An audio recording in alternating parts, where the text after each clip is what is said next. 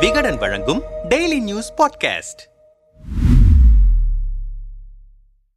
ஈரோடு கிழக்கு இடைத்தேர்தல். வேட்பாளராக முன்னாள் எம்எல்ஏவை களமிறக்கிய எடப்பாடி தரப்பு. ஈரோடு கிழக்கு தொகுதிக்கான இடைத்தேர்தல் பிப்ரவரி இருபத்தி ஏழாம் தேதி நடைபெறுவதையொட்டி வேட்புமனு தாக்கல் நேற்று தொடங்கியது. வரும் ஏழாம் தேதி வரை வேட்புமனு தாக்கல் செய்யப்படுகிறது. எட்டாம் தேதி வேட்புமனுக்கள் பரிசீலனையும் பத்தாம் தேதி வேட்புமனுக்கள் வாபஸ் பெறும் நிகழ்வும் நடைபெறவிருக்கின்றன. இதையொட்டி ஈரோடு மாநகராட்சி அலுவலகத்தில் தேர்தல் ஏற்பாடுகள் செய்யப்பட்டு அனைத்தும் தயார் நிலையில் இருக்கிறது. இந்த நிலையில் ஒற்றை தலைமை விவகாரத்தால் எடப்பாடி பழனிசாமி தலைமையிலான அதிமுக தனது பலத்தை இந்த தேர்தலில் நிரூபித்தாக வேண்டிய கட்டாயத்தில் இருக்கிறது. இரட்டை இலை சின்னம் கிடைப்பதில் இழுபறி நீடிக்கும் நிலையில் வழக்கமான தேர்தலாக இல்லாமல் சுயேட்சை சின்னத்தில்தான் போட்டியிட வேண்டிய நிலை அதிமுகவுக்கு ஏற்படலாம் என்ற நிலையும் நீடித்திருக்கிறது. இரட்டை இலை சின்னம் கிடைப்பதில் இழுபறி நீடிக்கும் நிலையில் வழக்கமான தேர்தலாக இல்லாமல் சுயேட்சை சின்னத்தில்தான் போட்டியிட வேண்டிய நிலை அதிமுகவுக்கு ஏற்படலாம் என்கிற நிலையும் நீடிக்கிறது. அதனால் தொகுதி முழுக்க ஏற்கனவே நன்கு அறிமுக அறிமுகமான நபரை